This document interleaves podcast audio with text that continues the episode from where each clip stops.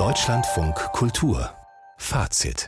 Drei Jahrzehnte lang lebte Daniela Klette scheinbar unerkannt in Berlin-Kreuzberg. Vorgestern dann konnte die ehemalige mutmaßliche R A F-Terroristin festgenommen werden. Sie wurde unter anderem wegen versuchten Mordes und einer Serie von schweren Raubüberfällen gesucht, die sie gemeinsam mit zwei anderen ehemaligen mutmaßlichen Terroristen, Ernst Volker Staub und Burkhard Garweg, verübt haben soll. Mit den Meldungen und Kommentaren zu dieser Verhaftung kommen auch viele Bilder wieder hoch aus der bleiernen Zeit des R A F. Terrors wie Gespenster der Vergangenheit. Über diese Kraft der Bilder möchte ich jetzt mit dem Filmemacher Christian Petzold sprechen. Er hat im Jahr zweitausend einen Film gedreht, Die innere Sicherheit, der die Geschichte eines Paares mit linksterroristischer Vergangenheit erzählt, das mit seiner Tochter im Untergrund lebt. Hallo, guten Abend, Christian Petzold. Ja, guten Abend. Ihr Film, der sollte ja ursprünglich Gespenster heißen. Welche von diesen Spukbildern werden denn für Sie mit dieser Verhaftung von Daniela Klette wieder wach? Damals, als wir mit der inneren Sicherheit angefangen haben, also da Harun Farocki und ich, wir hatten, damals gab es diesen Vorfall am Bahnhof in Bad Kleinen. Und uns kam das auch schon damals erstmal kinematografisch vor, wie in so einem Italo-Western.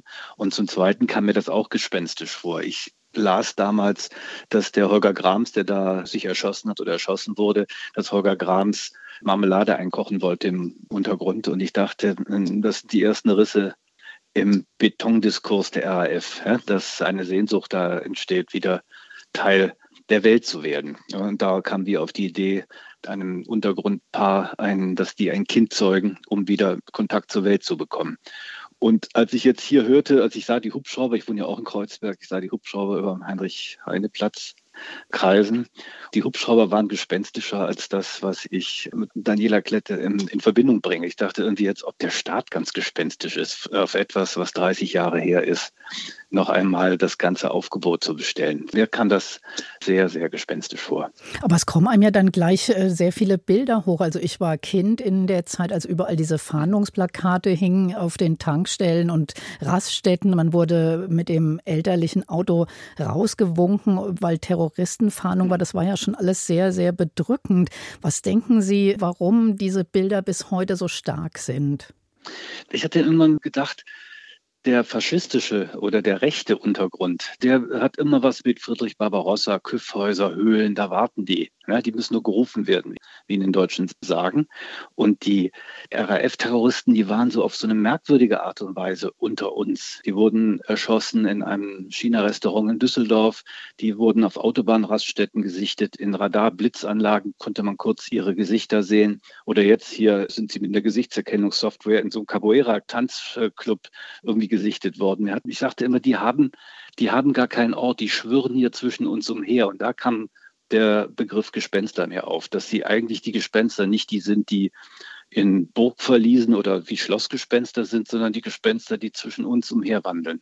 Und das fand ich immer in den späteren Raffjahren ein, ein ganz gutes Bild. Und das hat sich ja auch in der Kultur unglaublich ausgewirkt. Wir haben nach unserem Gespräch gleich noch eine Premierenkritik von Elfriede Jelineks Meinhof-Enslin-Stück, Ulrike Maria Stuart. Es gibt überhaupt äh, einige Stücke, Bücher, natürlich Filme über die R A F-Zeit. Was denken Sie, warum das die Kultur so stark äh, beeinflusst hat?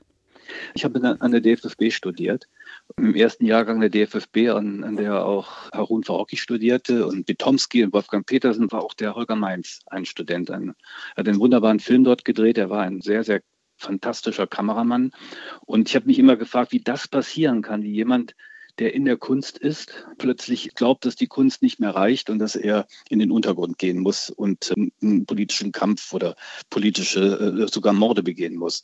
Und das fand ich immer das, was mich beeindruckt hat. Und vielleicht ist das auch die Bilder, wie er später, der Holger Mainz, nachdem er im Hungerstreik gestorben ist, wie er aufgebahrt lag. Das korrelierte mit den Bildern von Che Guevara. Das waren so fast so Heiligenbilder. Und die Fahndungsplakate die an, mit ihren merkwürdigen Schwarz-Weiß-Bildern, die überall hingen, hatten ja auch schon fast sowas wie so ein Poster-Pop-Charakter. Und vielleicht ist das irgendwie ganz tief in die Ästhetik der Bundesrepublik eingedrungen.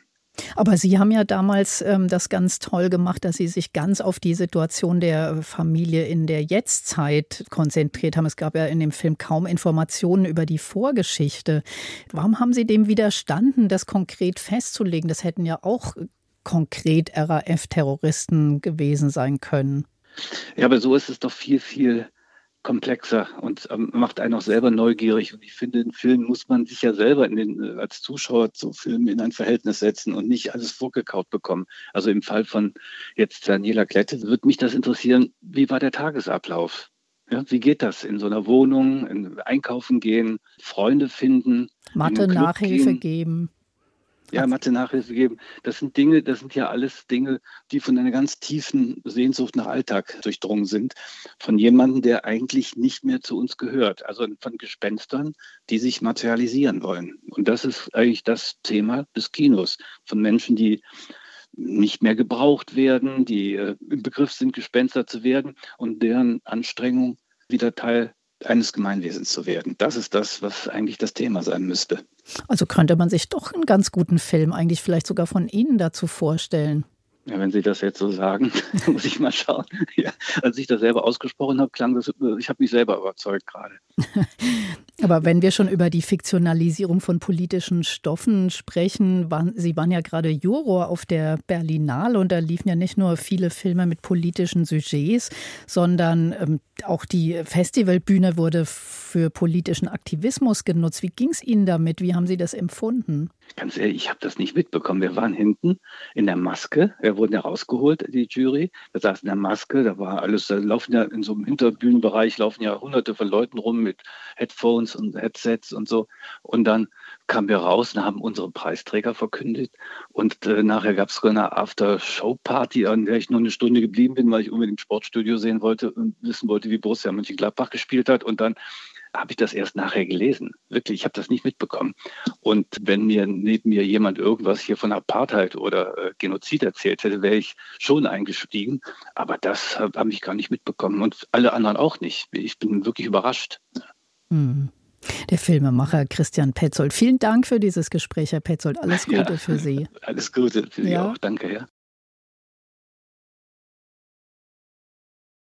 Wir haben gerade mit Filmemacher Christian Petzold darüber gesprochen, wie stark die Kultur das Thema R A F aufgegriffen hat. Auch die österreichische Literaturnobelpreisträgerin Elfriede Jelinek hat ja zweitausendsechs in ihrem Stück Ulrike Maria Stuart, Ulrike Meinhof und Gudrun Enslin mit Schillers Maria Stuart und Königin Elisabeth verschränkt. Gegen die Uraufführung von Nikolaus Stehmann in Hamburg hat damals Ulrike Meinhofs Tochter Bettina Röhl vergeblich geklagt. Die Inszenierung wurde dann dann sogar zum Berliner Theatertreffen eingeladen. Jetzt hat die Regisseurin Pina Karabulut den Text am Deutschen Theater Berlin auf die Bühne gebracht und Barbara Behrendt ist direkt nach der Premiere zu mir gekommen. Haben Sie denn gleich erkennen können, was Pina Karabulut an dieser R A F-Schiller-Collage interessiert? Ja, es war schon klar, dass sie jetzt als dezidiert feministische Regisseurin sich schon dafür interessiert, dass hier zwei mächtige Frauenduos im Zentrum stehen, die eben auch um Deutungshoheiten kämpfen. Und die Parallelen zwischen Schiller und der R A F, die zieht Elfriede Jelinek ja durch diese Situation, dass sowohl Maria Stuart als auch Ulrike Meinhof im Gefängnis sitzen. Also Maria Stuart im englischen Kerker von Königin Elisabeth und Ulrike Meinhof eben in Stammheim. Und da Dann geht's schon um diese vier Figuren, aber es geht eben auch um ganz grundsätzliche Fragen. Also wann ist politischer Widerstand gefragt? Wann schlägt der Widerstand in Terror um? Ist Gewalt im Kampf um die Demokratie erlaubt? Und was ist eigentlich linke Politik? Also diese Verwechslung der R A F von linker Politik mit Terrorismus, die steht ja bei Jelinek im Zentrum. Und Pina Karabulut macht daraus jetzt aber eine ziemliche Freakshow. Also die Bühne entpuppt sich nämlich zu einer Gruft, in einem unterirdischen Friedhof mit Grabsteinen, umgeben von so einem großen Höhlengestein. Das ist jetzt aber eigentlich nicht gruselig, das ist ziemlicher Trash. Dafür ist Pina Karabulut ja auch bekannt. Hier kommen dann später die Untoten aus den Gräbern gestiegen. Denn natürlich geht es auch darum, um die Untoten der Geschichte. Aber zuerst sehen wir eine Zelle im Neonlicht in der Luft schwingen. Und darin eingesperrt ist Ulrike Meinhof. Und die spricht erstmal von ihrem Selbst Selbstmord, von dem Strick, der Isolation. Und das ist doch erstmal eine fast bedrückende Szene. Aber das Ganze scheint ja auch ziemlich konzentriert zu sein, denn der Text von Elfriede Jelinek ist ja so sehr ausufernd und zerfranst geradezu und auch eben sehr ja, lang. Und der, der Abend war ja heute eher kurz. Auf was konzentriert sie sich denn da? Ja, also Pina Karabulut hat mit ihrem Dramaturgen Daniel Richter ungeheuer viel gestrichen. Der Abend geht siebzig Minuten. Das Stück besteht aus hundert engst beschriebenen Seiten mit ewigen Monologblöcken. Also da ist vielleicht ein Zehntel übrig geblieben. Und Karabulut hat einfach alles außenrum weggelassen. Also es gibt bei Jelinek einen Chor der Greisen, der gegen die junge Generation wettert. Es gibt die Prinzen im Tower. Es gibt auch einen Engel aus Amerika. Die sind alle raus. Karabulut konzentriert sich wirklich auf das Zusammentreffen von Maria und Elizabeth, also von Gudrun und Ulrike. Und bei Jelinek ist es ein ätzender Schlagabtausch und ein wirklich zynischer Zickenkrieg, bei dem beide Frauen nicht gut wegkommen. Also Sympathien für die R A F kann man ihr wirklich nicht vorwerfen. Und für Jelinek war der R A F-Terror gegen das System ja genauso zum Scheitern verurteilt wie diese Versöhnung zwischen Maria und Elizabeth. Und von diesem Scheitern der Revolution spricht dann eben auch die Inszenierung. Wir sind zu wenige. Zu wenige.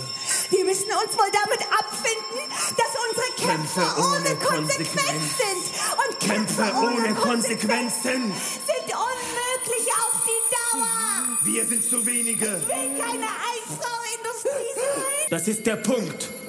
Und die Moral ist wie ein schweres Fieber. Alles, alles fällt unter dem Messer oder in den Strick. Bitte, mein eigener Kopf, von mir aus soll er fallen. Aber wenn schon, deiner kommt zuerst und dann von mir aus meiner. Und zwar beide in derselben Zelle. Stellt euch das mal vor. Nur ein Jahr später in derselben Zelle. Ist das nicht ein Zufall und unglaublich? Ja, und da gehen dann die Zombies aufeinander los, so klingt das. Und genüsslich breitet Karabulut dann auch aus, dass Enslin ja beim Shoppen in einer Hamburger Boutique gefasst wird. Also diese Doppelmoral der Antikapitalisten, das ist schon ein großer Spott auch. Man konnte sich auch gerade ganz gut vorstellen, dass das ein bisschen trashig ist, wie Sie vorhin ja auch gesagt haben. Und dafür ist Pina Karabulut ja auch bekannt, irgendwie, dass sie so poppige, bunte Sachen macht. Wie sah das denn aus? Ja, also bei all dieser düsteren Gruftatmosphäre ist es trotzdem immer noch ziemlich knallig. Also die Bühne von Michaela Flück ist irgendwann von Händen und Füßen übersät, das Blut spritzt. Irgendwann geht noch so ein gigantischer, dreckiger Mond auf, der sich dann noch zuletzt rot färbt. Und die Kostüme von Claudia Irro, die haben es eigentlich auch in sich. Also bei den Zombies hängt das Fleisch unter diesen zerfallenen Kleidern hervor und die beiden Königinnen sind in so glitzernde, glänzende Königskleider in knallrot und lila gehüllt. Das macht schon was her. Und Und spielt auch mit ziemlich alberner Situationskomik, also sich auf den Po hauen, jeweils beim Wort Polizei zum Beispiel. Das geht zumindest gar nicht so schlecht zusammen mit diesen Karlauern von Jelinek. Und ähm, jetzt stehen ja da vier Frauen und ein Mann auf der Bühne. Spielen die denn da überhaupt richtige Figuren oder ist das eher ja so eine Art Chor, wie man es ja eben gerade auch in dem O-Ton ein bisschen vermuten konnte?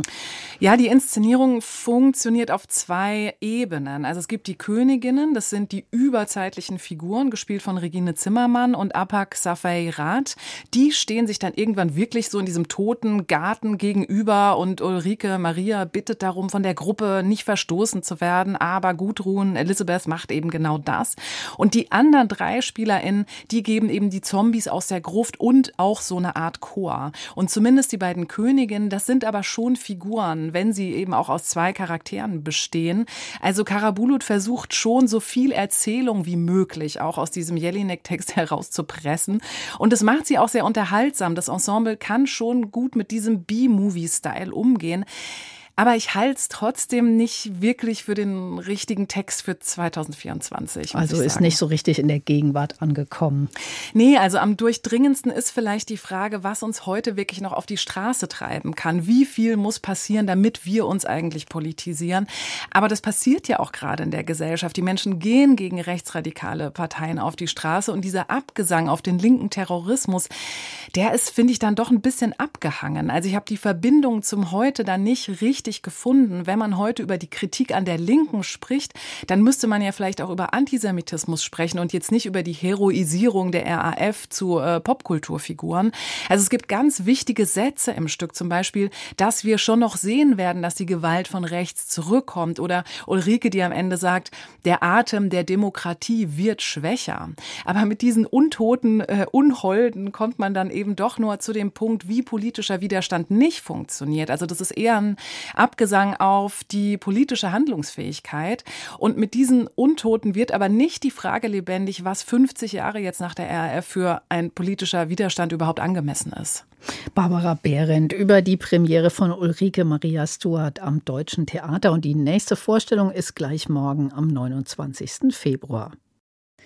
Israel soll von der Venedig Biennale ausgeschlossen werden. Das fordern Tausende von Kulturschaffenden in einem offenen Brief zwei Monate vor Eröffnung der internationalen Kunstausstellung. Initiator des Briefes ist eine eigens gegründete Gruppierung namens Art Not Genocide Alliance, kurz A N G A. Und zu den Unterzeichnern gehören etwa die amerikanische Fotografin Nan Goldin oder der amerikanische Künstler Michael Rakowitz, der aus einer jüdisch-irakischen Familie stammt. Ich bin jetzt mit dem israelisch-deutschen Publizisten, Historiker und Direktor der Bildungsstätte Anne Frank verbunden, mit Meron Mendel, der ja auch die Documenta in Sachen Antisemitismus hätte beraten sollen, aber dann von deren Geschäftsführung verprellt wurde und die Debatte um die Ausstellung noch eng begleitet hat. Erstmal guten Abend, Herr Mendel. Hallo, guten Abend. Inzwischen haben ja mehr als siebzehntausend Menschen diesen offenen Brief unterzeichnet. Viele darunter sind Künstler, einige ehemalige oder auch aktuelle Teilnehmer der Venedig Biennale, aber längst nicht alle. Überrascht Sie dieser Brief oder auch eben die Vielzahl der Unterstützer dieses Anliegens, oder erschreckt Sie das? Überraschung auf keinen Fall. Also während wir dann seit dem siebten Oktober die mehrere offene Briefe verfolgen, die alle eine deutliche Kritik an Israel zum Ausdruck bringen, aber kein einziges Wort der Kritik an der Hamas oder nicht mal die Erwähnung von dem Massaker vom siebten Oktober verfolgen, dann reiht sich auch dieser offene Brief oder diese Forderung an eine sehr lange Reihe von solchen Forderungen. Und halten Sie das für realistisch, dass dieser offene Brief auch einen Effekt hat, dass Israel tatsächlich ausgeladen werden könnte? Das ist sehr unwahrscheinlich. Also es gibt keine rechtliche Grundlage, Israel auszuschließen. Und gerade ich würde das auch als eine absolute Fehlentscheidung, wenn es dann so weit auch geht. Aber man hat ja langsam den Eindruck, dass tatsächlich fast jede Woche irgendetwas passiert, was so eine feindselige, angespannte Stimmung in der internationalen Kunstszene erzeugt, weil ja ständig irgendwer mit antisemitischen Statements und Aktionen von sich reden macht. Wie erklären Sie sich das? Ich würde nicht alles als antisemitisch bezeichnen. Also ein, ein ist klar, es gibt einen Trend, wo einseitige Kritik auf Israel einen Konsens bildet in großen Teilen der Weltkunst- und Kulturszene. Wir haben das auf der Berlinale vor kurzem gesehen. Es ist nicht nur bei denjenigen, die auf der Bühne standen, sondern im Gesamtpublikum war eine sehr einseitige Stimmung. Und so geht auch eigentlich von Beginn an, also wenn wir ein paar Tage nach dem Massaker vom siebten Oktober auf der einfach eine wichtigste Kunst- und Kulturzeitschrift Artforum achttausend Künstlerinnen und Künstler Israel Völkermord vorgeworfen haben, aber das Massaker, der einige Tage vorher stattgefunden hat, nicht mal mit einem Wort kritisierten. Eigentlich hat sich gar nicht geändert, sondern wir sehen auch übrigens die gleichen Namen, die immer wieder vorkommen, sei es Nan Goldin oder Judith Butler. Die setzen sich serienmäßig auf diese Briefe, auf diese Petitionen, und es gibt eine ganze Reihe von Menschen, die einfach ihren Namen draufsetzen, weil es gerade zu einer gewissen Selbstverständlichkeit gehört, Israel alles vorzuwerfen, und dann machen sie einfach mit. Aber jetzt ist ja, was einen doch wundert, Kunst oder Kultur gerade so ein Raum und Ort, wo Sichtweisen eigentlich wirklich ausdifferenziert werden könnten. Man, wie erklären Sie sich, dass das gerade in der Kunst- und Kulturszene dann aber so stark polarisiert wird und da so ein Schwarz-Weiß-Denken vorherrscht? Ich bin mir gar nicht sicher, dass gerade in der Kunst- und Kulturwelt differenziert wird, auch nicht in anderen Sachen. Gerade große Teile der Szene verstehen sich als radikal, auf der, auch als linksradikal, und äh, zu diesem Selbstverständnis als radikal gehört auch dazu, manchmal einfach sehr deutlich eine Seite zu nehmen, und die sind, äh, wir haben schon vorher von der Documenta gesprochen, ich hatte in den letzten Jahren sehr viele Gespräche mit Künstlern, mit Intendanten, und oft äh, hat man das Gefühl, dass wenig Wissen hinter dieser großen Radikalität steckt, also dass ähm, gerade Uneindeutigkeit oder ähm, gerade die historische Dimension des Konfliktes Nahost wenig bewusst ist in dieser Szene. Man entscheidet sich ganz klar für eine Seite. Äh, Israel wird als Kolonialstaat gesehen, also von Grund auf hat Israel eigentlich keine Leg- Legitimität zu existieren. Und wenn man so schon so eine einfache Erklärung vor einem hundertjähriges Konflikt dann auferlegt hat, dann bleibt eigentlich nicht übrig, als immer wieder auf solche Petitionen seinen Namen zu setzen. Mhm. Erinnert Sie denn das, was da jetzt gerade passiert, auch an die vergangene Documenta in Kassel? Oder ist diese Diskussion, die sich da jetzt abzeichnet, doch irgendwie ganz anders? Also das ist mehr oder weniger das Gleiche. Also es gibt einfach diesen Konsens. Ich habe das schon vorher erwähnt. Also Israel als Kolonialstaat, als Vorposten des Westens in dem globalen Süden. Und ein großer Teil der Kunst- und Kulturwelt, der sich als radikal, als links versteht, als postkolonial, als progressiv, ist es ganz eindeutig. Also dieser Staat, diese Staat, die von Weißen, also Juden werden als Weißen gesehen, hat eigentlich nicht in dieser Region zu suchen.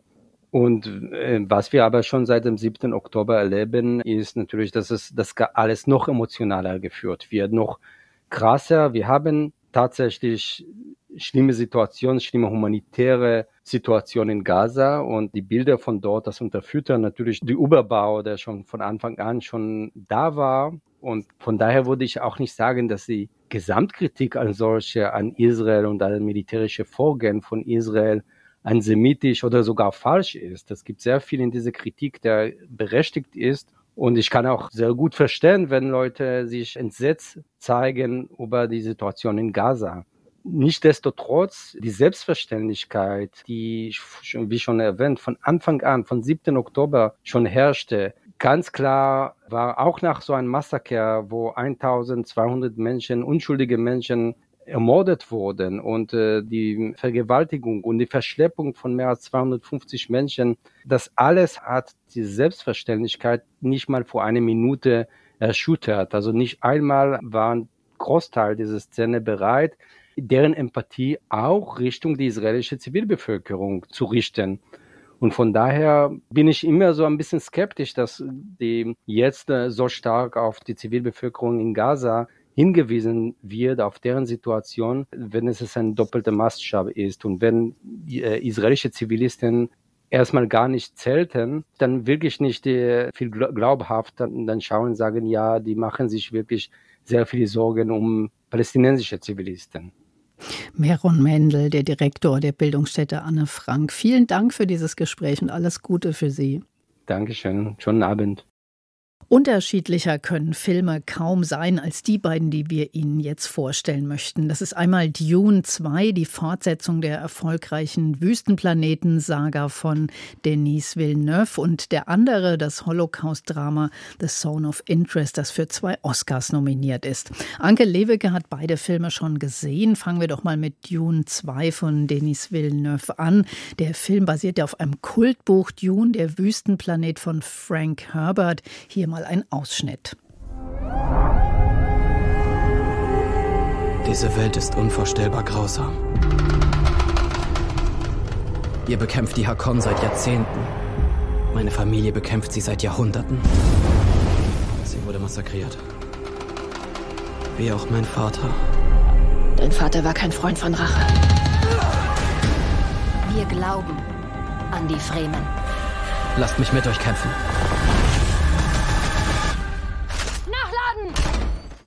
Also ganz viel kämpfen, Anke Lewecke. Wer kämpft denn hier eigentlich um was oder um wen? Um was geht's eigentlich in Dune zwei? Also nach der Ermordung seines Vaters findet der Held Paul, gespielt von Timothée Chalamet, mit seiner Mutter Zuflucht auf dem Wüstenplaneten Arrakis.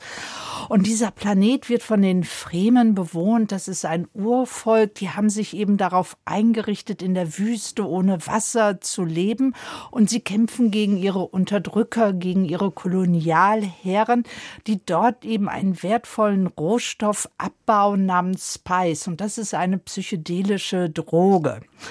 Und die Fremen denken jetzt auf einmal, dass dieser Paul der Messias, der Erlöser ist, und deshalb muss er ganz viele Proben bestehen. Und die wichtigste, schwerste ist eben, auf einem Wüstenwurm zu reiten. Und das ist schon einfach wirklich großartig, wenn die Wüste sich plötzlich wölbt und dann so ein hundert Meter lange Wüstenwurm alles so durcheinander bringt, der ganze Sand lebt und Paul dann quasi auf dessen Rücken Rodeo reitet. Und überhaupt, muss ich sagen, gibt es so einiges zu entdecken, so brutalistische Paläste, so Maschinen, die dann eben diesen Spice abbauen, die sehen aus wie überdimensionale Rasenmäher, und dann gibt es noch ganz interessante insektenartige Libellen, die Hubschrauber sind und Bomben abwerfen, aber die rattern wirklich so wie kleine Insekten.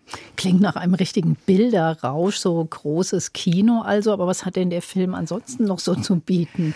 Also man muss schon sagen, dass Villeneuve eine ganze eigene Bilderwelt kreiert, aber letztlich keine eigene Welt damit erschafft. Also er arbeitet dann schon mit den gängigen Versatzstücken, und dieses ewige Geraune um den Erlöser Messias, das ist schon ganz schön anstrengend. Mir werden dann auch zu häufig so Bilder vom Ornament der Masse so zelebriert, diese schreienden Männer, und es dürfen hier zwar auch Frauen kämpfen, aber am Ende die entscheidenden Kämpfe sind dann immer Mann gegen Mann mit Dolch, also sehr martialisch. Und dann gibt es noch Christopher Walken, der ist eigentlich ganz lustig, so als unberechenbarer Herrscher in so einem langen Gewand, der hat so was von so einem Fantasy-Oper, muss ich sagen, aber dennoch bleibt man irgendwie dran, weil man sich so fragt, Paul macht so viele strategische Entscheidungen, wird er dann irgendwann vielleicht doch erlöst? Und besonders interessant ist die Figur seiner Mutter, die wird nämlich immer unberechenbarer, so eine hohe Priesterin mit so tätowiertem Gesicht. Und da muss man ein bisschen auch an Lady Macbeth denken. Da kommt so was Shakespearehaftes rein. Also im Endeffekt muss ich sagen, die drei Stunden gingen schnell rum und ich bin gespannt auf den dritten Teil. Jetzt haben wir noch einen ganz anderen Film, Jonathan Glazers The Zone of Interest, für fünf Oscars nominiert, darunter bester Film und bester nicht englischsprachiger Film. Es wird nämlich deutsch gesprochen. Christian Friedel spielt den Lagerkommandanten Rudolf Höss und Sandra Hüller seine Ehefrau Hedwig. Was begeistert alle so an diesem Film? Ja, dieser Film zeigt den Holocaust eben nicht, und dennoch ist das letztlich Unzeigbare, also das Grauen, die Vernichtungsfabrik in jeder Einstellung allgegenwärtig. Und der Film ist schon ziemlich experimentell. Also es beginnt mit so einem Schwarzbild und man hört so seltsame Geräusche, die man nicht einordnen kann, Klänge. Dann nimmt man aber so Vögel wahr, dann blendet die Kamera auf und man ist in so einer Sommeridylle, sieht einem Ehepaar mit Kindern dabei zu, wie sie schwimmen gehen, Picknick machen, dann fahren sie nach Hause in ihr adrettes Heim. Am anderen Morgen zieht er eben seine Uniform an und sie macht den Haushalt und besonders leidenschaftlich ihren Garten, und sie erklärt ihrer Mutter, hinten an der Mauer werden irgendwann Weinranken sein. Nur, dass es eben die Mauer ist, die dieses Haus von Auschwitz trennt. Und der Alltag geht da ganz normal weiter. Der Film skizziert diesen Alltag, aber trotzdem wird das Ganze immer zu einem Haus des Todes, weil auf der Tonspur passiert immer was. Und immer mehr nimmt man eben das Bellen, die Schüsse und das Schießen wahr. Und dann gibt es eben so Szenen wie, die Kinder gehen nochmal baden. Danach kommen sie in die Badewanne und auf einmal gibt es so einen Aschenrand an der Badewanne. Das klingt ziemlich bedrückend, und Sie haben einen O-Ton mitgebracht von Christian Friedel, der beschreibt, wie er den Zugang zu dieser Figur des Rudolf Höss gefunden hat. Also wie kann ich jetzt auch so, dass man eben nicht sagen kann, ah, das ist jemand, der hat nichts mit mir zu tun, sondern es ging ja auch darum, dass man einen Spiegel, dass die Zuschauenden einen Spiegel auch teilweise von sich sehen. Selbst, wir sind nicht alle Nazis, um Gottes Willen, aber Aber die Dunkelheit, die Entscheidung, die diese Menschen treffen, die Ignoranz, die Abspaltung, das sind Dinge, zu denen wir alle fähig sind. Christian Friedel, der in The Zone of Interest Rudolf Höss spielt. Ist das denn tatsächlich so, Anke Lewecke, dass dieser Film uns einen Spiegel vorhält? Und wenn ja, wie macht er das? Ja, also erstmal muss ich sagen, man bekommt das alles im Kopf nicht zusammen, was da passiert. Also Christian Friedel spielt ja diesen Lagerkommandanten und zieht seine Uniform so an, als würde er einen null acht fünfzehn Beruf ausüben. Also er bekommt Befehle, er erteilt Befehle, er trifft sich mit Industrievertretern, die ihm effizientere Gasöfen vorschlagen. Dann sieht man eben seine Frau Hedwig, wie sie die Hausarbeit macht. Und Sandra Hüller hat immer so hochgedrehte Zöpfe, wird wohl von acht Kameras immer beobachtet. Und diese Alltäglichkeit, wie sie das verrichtet, das hat natürlich was Schreckliches. Und das Spannende bei diesen Schauspielern ist, dass sie eben versuchen, diesen Zugang zu diesen Figuren zu bekommen, dass sie in diesen Funktionen aufgehen. Also sie suchen nicht nicht die Brechung oder die Entfremdung. Und deshalb ist deren Spiel so einfach so unfassbar brutal. Und zu dieser Spiegelfrage, also wir kennen ja all diese Verrichtungen, die sie machen. Das ist uns ja nicht fremd. Deshalb kommen wir diesen Figuren nahe. Und deshalb können wir auch deren Verdrängung und Abspaltung so erfassen. Und auch diese Grausamkeit der Verdrängung. Und ich finde das ganz interessant, was Sandra Hüller dazu sagt. Es geht hier um das Böse der Banalität. Und das bringt den Film ganz gut auf den Punkt. Also zwei Neustarts diese Woche im Kino. Anke Lewecke hat die Filme vorgestellt. Dune zwei von Denis Villeneuve und Jonathan Glazers The Zone of Interest. Und das vollständige Interview mit dem Schauspieler Christian Friedel können Sie am Samstag in unserer Filmsendung Vollbild hören. Im vergangenen Jahr wurde der Hip-Hop fünfzig und die ganze Welt feierte diesen runden Geburtstag. Entstanden in den siebziger Jahren in der New Yorker Bronx ist Hip-Hop längst ein globales Kulturgut, das nicht nur für Musik steht, sondern auch für politisches und gesellschaftliches Empowerment. Welchen Einfluss Hip-Hop auf die bildende Kunst hat, das zeigt jetzt eine Ausstellung in der Frankfurter Schirn. Und Susanne Lürweg hat sich The Culture, Hip-Hop und zeitgenössische Kunst im einundzwanzigsten Jahrhundert schon angesehen. Eine Frau im roten Mantel blickt selbstbewusst fast ein wenig von oben herab. Sie trägt ein rotes Top, eine rote Hose, der Mantel fällt ihr leicht über die Schulter. Es ist ein Ölgemälde, ganz klassisch, ein Porträt, wie es im Buche steht.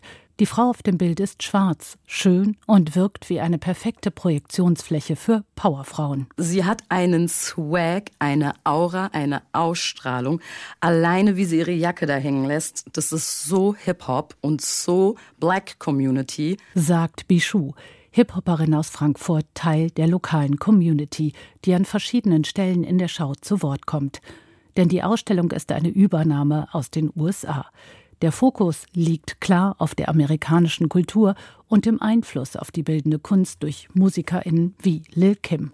In Frankfurt unter anderem auf einem Bild zu sehen, das im Vordergrund eine junge Frau im Tigerbikini zeigt, ähnlich in Pose wie ihr berühmtes Vorbild. Und gerade das Bild von Chabalala Self, wo man eine junge Frau sieht mit dem Poster des Stars im Zimmer, das zeigt, wie eine Jugendkultur aus den eigenen privaten, intimen Räumen heraus nach außen tritt. Und diese Themen, die Stärkung also von einer jugendlichen Gesellschaft, das finde ich einen wichtigen Aspekt. Erklärt Sebastian Baden, Direktor der Frankfurter Schirn.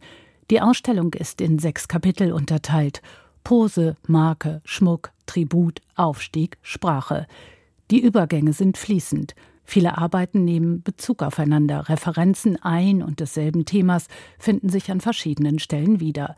Wie die in der Community beliebte Kopfbedeckung Durag, das typische im Nacken gebundene Kopftuch. Das ist ja eine monochrome Malerei. Im Grunde ein schwarzes Werk, was sich auf den ersten Blick aus einer gewissen Distanz auch nur als ein schwarzes Werk darstellt, sind eben verschiedene dieser Durags äh, über den Keilrahmen gespannt und miteinander vernäht, sodass daraus eine assemblageartige Arbeit entsteht. Durag ist Schmuck und Ausdruck von Aufstieg gleichermaßen, erklärt Kurator Matthias Ulrich. Später kommt es dann nochmal in eine Arbeit, wo es dann ganz weiß ist, ganz weiß ausgeleuchtet, eine Rückenansicht von einer Person, die auch noch so einen weißen Pelz trägt.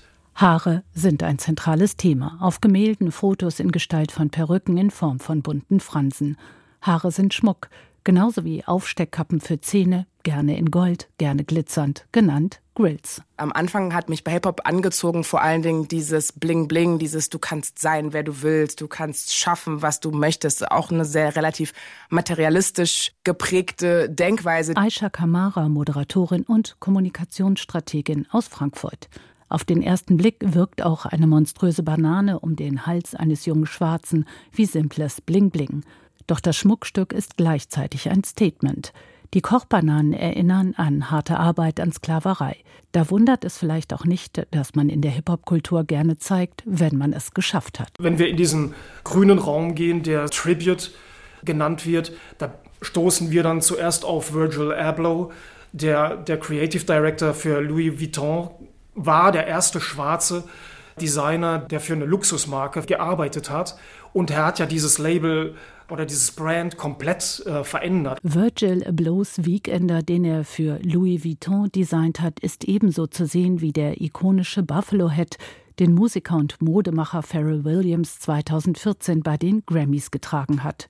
Und natürlich dürfen die den Hip-Hop prägenden Sneaker nicht fehlen. My, uh, Doch es lohnt sich der Blick hinter die schimmernde Fassade, hinter der sich ein Bild von Trauer, Ohnmacht und Kampf zeigt. Da wird dem verstorbenen Hip-Hop-Heiligen Tupac auf T-Shirts gehuldigt. Notorious B I G ist als Konterfei auf einer Vase zu sehen. Und die Texte des Pulitzer-Preisträgers Kendrick Lamar sind zu lesen. Das sind Künstlerinnen, die aus ihrer eigenen Biografie sagen, wenn Hip-Hop nicht wäre, wäre ich anders. Mein Werk, meine ganze Persönlichkeit ist davon beeinflusst. Und das finde ich so relevant, wie die Künstlerinnen sowohl die Musikkultur biografisch als auch thematisch, ästhetisch im eigenen Werk abbilden. Die meisten Arbeiten aus dem Bereich der bildenden Kunst sind nicht älter als zwanzig, dreißig Jahre. Musik gibt es hingegen kaum zu hören, denn die Ausstellung ergründet eine ganze Kultur und unterstreicht, dass Hip-Hop längst mehr ist als ein Sound. Es ist ein globales Phänomen, eine Aufstiegsmöglichkeit aus dem Elend. Für viele der weißen Mehrheitsgesellschaft ist es wohl immer noch eine Fremdsprache, eine, die es lohnt zu lernen, eine Kultur, die es lohnt zu ergründen. Die großartige Ausstellung in der Schirn hilft dabei. Und diese großartige Ausstellung The Culture, Hip-Hop und zeitgenössische Kunst im einundzwanzigsten. Jahrhundert ist ab morgen bis zum vierundzwanzigsten Mai in der Frankfurter Schirn zu sehen. Und damit sind wir auch schon beim Blick in die Feuilletons heute mit Ulrike Timm. Dieses Gesinge da stört. Kinder in Bayern singen, malen und basteln offenbar zu viel. Das hat Kultusministerin Anna Stolz, Freie Wähler, zwar so nie gesagt, es wäre ja auch absurd, aber es ist eine Schlussfolgerung, die man aus ihren Plänen für das kommende Schuljahr ziehen kann. Diese entsprechen ziemlich genau dem pädagogischen Horizont einer Excel-Tabelle. Das meint die Süddeutsche Zeitung zu den Plänen der bayerischen Landesregierung, Grundschülern mehr Mathe- und Deutschunterricht zu erteilen, zu Lasten von Kunst und Musik. Auch Englisch wird eingedampft. Am Religionsunterricht, der auch kurz zur Disposition stand, hält der Ministerpräsident von der C S U nämlich eisern fest, stellt Meredith Haaf suffisant fest. Sie hält das Eindampfen der künstlerischen Fächer nicht für zielführend und sie begründet es so: Wer Lieder lernt, lernt auch Texte, versteht etwa, wie sich Silben trennen lassen. Das gilt gerade dann, wenn Deutsch eine Zweitsprache ist. Abgesehen von der tiefen Zufriedenheit, die sich in einem Körper ausbreitet, wenn er mit anderen Musik macht. Für den Regisseur İlker Çatak ist Deutsch Erstsprache. Er ist in Berlin geboren. Sie kennen seinen Namen nicht? Çatak ist Regisseur des Oscar-nominierten Films Das Lehrerzimmer. Den haben schon viele gesehen oder von ihm gehört. Aber wenn von den sensationellen drei deutschen Oscar-Nominierungen die Rede ist, dann oft nur von Sandra Hüller, Wim Wenders und eben Das Lehrerzimmer. Der Name des Regisseurs fällt dabei hinten rüber. Das verletzt İlker Çatak. So langsam bekomme ich den Eindruck, dass man anscheinend einen deutschen Namen braucht, um in der Berichterstattung erwähnt zu werden, sagt er der Süddeutschen Zeitung. Wobei Çatak nicht erwartet, dass sein Name allen leicht über die Lippen geht, aber unter den Tisch fallen lassen muss man ihn ja deshalb nicht. Man könnte ja einfach mal üben, denkt sich die Pressebeschauerin und koppelt innerlich zurück zum Musikunterricht, von dem eben die Rede war. Eine Liedzeile, ein Reim und fast jeder Name sitzt. İlker Çatak ist nicht etwa beleidigt, er meint einfach, wenn ihr Name Möller ist, wollen sie auch nicht Müller genannt werden. Überhaupt, es geht anders. Nach der Oscar-Nominierung habe ich von der amerikanischen Filmakademie eine Mail bekommen, in der sie mich gebeten haben, ihnen eine Audiodatei zu schicken, wie man meinen Namen ausspricht, damit sie es richtig machen. Diese Feinfühligkeit würde ich mir für unser Land auch wünschen. Der Tagesspiegel berichtet von einer neuen Freitagsfilmreihe in der A R D, die Großstadtförsterin mit der großartigen Stefanie Reinsperger in der Hauptrolle. Reinsperger ist eher nicht so der Typ Forsthaus Falkenau. Ihr Fernsehrevier ist der Berliner Grunewald. Zu neunzig Prozent beschäftige sich der Forstbetrieb im Grunewald mit der Aufgabe, Müll wegzuräumen, lesen wir. Was im Film durch den realen Fall eines Sofas, das in einer Baumgabelung hängt, erzählt wird. Gut, das ist vielleicht Naturschutzlernen mit der Brechstange, aber wenn's denn nützt und unterhält? Manche sind ganz einfach glücklich zu machen. Es braucht nur einen Humpen aus Pastell. Die Zeit berichtet von einem riesen Thermobecher, der tropft und nach Beschädigungen zuweilen Blei absondert, aber trotz seines ein Liter Fassungsvermögens prima in den Getränkehalter eines Autos passt. Dieser Humpen soll das neueste Trendteil in den U S A sein. Nötigenfalls übersteht er glatt einen Großbrand. Das weiß man, seit das Video einer Frau viral ging, die das ausgebrannte Innere ihres Autos filmte, in dem weiterhin brav ein Stanley Cup saß. Die Firma schenkte ihr für die Gratiswerbung einen neuen Becher und auch ein Auto für außenrum. Na denn, auch dies Teil wird bestimmt bald rüberschwappen. Ulrike Timm war das mit dem Blick in die Feuilletons. Und wir verabschieden uns. Eine gute Nacht wünscht Andrea Gerg.